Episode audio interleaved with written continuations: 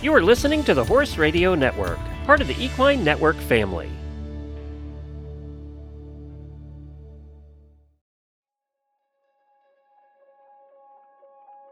Welcome to the PHOD Pod, the Practical Horseman podcast minisode series where we share audio clips from our favorite Practical Horseman on Demand videos. At Practical Horseman on Demand, you can enjoy hundreds of how-to videos and get insider access to exclusive interviews and lectures, slow motion demonstrations, and step-by-step tutorials taught by top-level pros in the hunter, jumper, equitation, and eventing disciplines. Head over to practicalhorsemanondemand.com and use promo code PHODPOD for 15% off when you sign up. That's practicalhorsemanondemand.com and promo code PHODPOD. That's P H O D P O D for 15% off. On this week's episode, you'll hear hunter trainer Louise Serio instruct a rider over a circle gymnastic exercise. She then explains the importance of riding this simple exercise correctly, as well as commenting on how to ride it, common mistakes, and how to fix them. Before we dive into the podcast, I'd like to thank the sponsor of this week's episode, Cosequin, and share their message. Cosequin ASU joint and hoof pellets contain quality ingredients to support joint and hoof health and leave out the fillers, molasses, and alfalfa, all while delivering the taste horses love. The colors of our ingredients shine through for a difference you can see. Visit cosequinequine.com to learn more. Now, enjoy the clip. Okay, Chrissy, left lead. Now this one has done this exercise quite a bit. And he's the one you have to get a little ahead of your leg, even for this exercise. You have to say, come on boy, wake up. Ahead of your leg, and then it's easy, easy and slow. Slow collected work. She'll start with a big circle.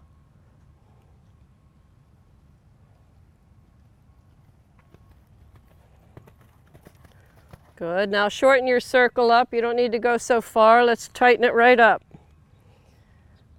Look now, outside leg. Good. Again like that. Shorten your rein a tiny bit. And remember, the outside leg is putting him on the track more than the inside hand. The outside leg. This horse tends to pop his left shoulder and he can't do that doing this. Good, once more, a little shorter again. A little shorter again.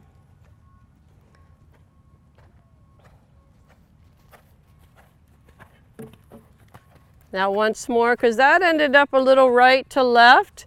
Look early and keep him on a round track. There you go, nice. Now walk and let's do it back to the right. So this is the way he pops his left shoulder most of the time. We've had some success helping him with that, with a, with a, saddle, saddle pad that really helps him. So she's all right now doing a little bit of a counter bend to make sure he can't do that so much. She's doing a little bit more with her outside rein and leg. And let's make sure he jumps the center because he'll find the left corner. He likes that left corner a little bit. Early eyes, early eyes. Good, that's the right distance. Very good, do that again. Early eyes always, using your outside leg and rein. Good, I want that once more, a little shorter rein for you. And I don't want him to land a little bit more left than he does right. I want him to stay straight.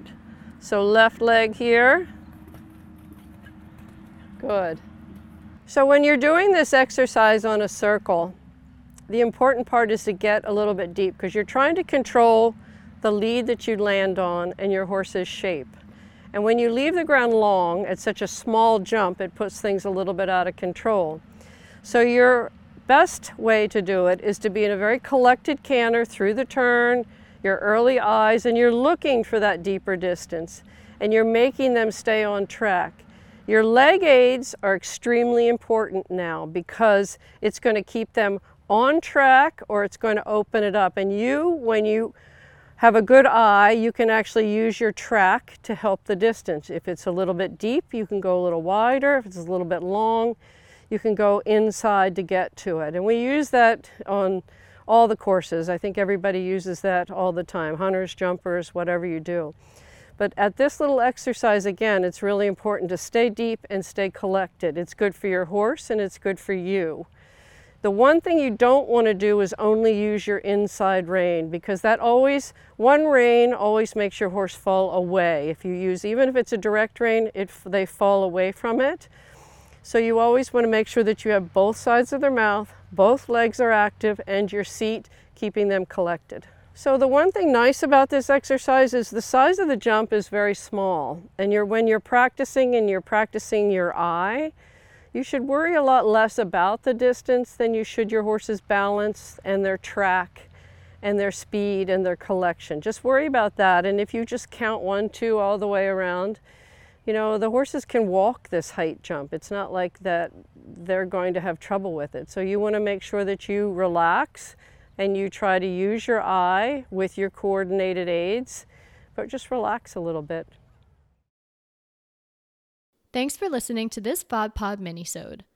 For unlimited access to more lessons like this, sign up for Practical Horseman On Demand at practicalhorsemanondemand.com.